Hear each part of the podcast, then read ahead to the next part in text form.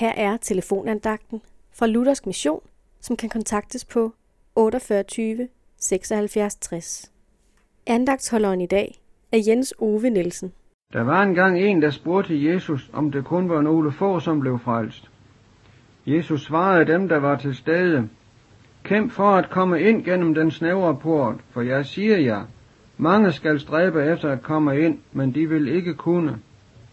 Hvorfor er der så mange, som ikke kommer ind, når de nu stræber efter at komme ind?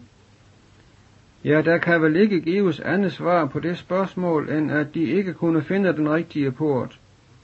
Ingen af os kommer ind, hvis vi ikke finder den snævre port, som Jesus taler om.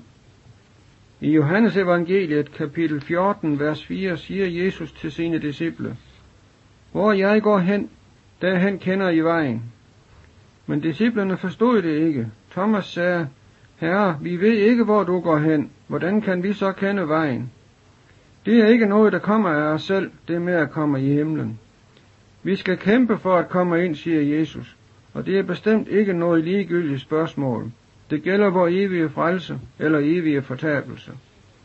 Selv har Jesus gjort alt, hvad der er nødvendigt for, at vi kan komme ind. For han vil, at vi skal blive frelst. Men vejen er smal, og porten er snæver. Og ingen af os finder den vej, om ikke Jesus selv får lov til at lede os af rette veje for sit eget navns skyld. Og det vil han gerne. Men vi må tage imod den gave, som han giver os.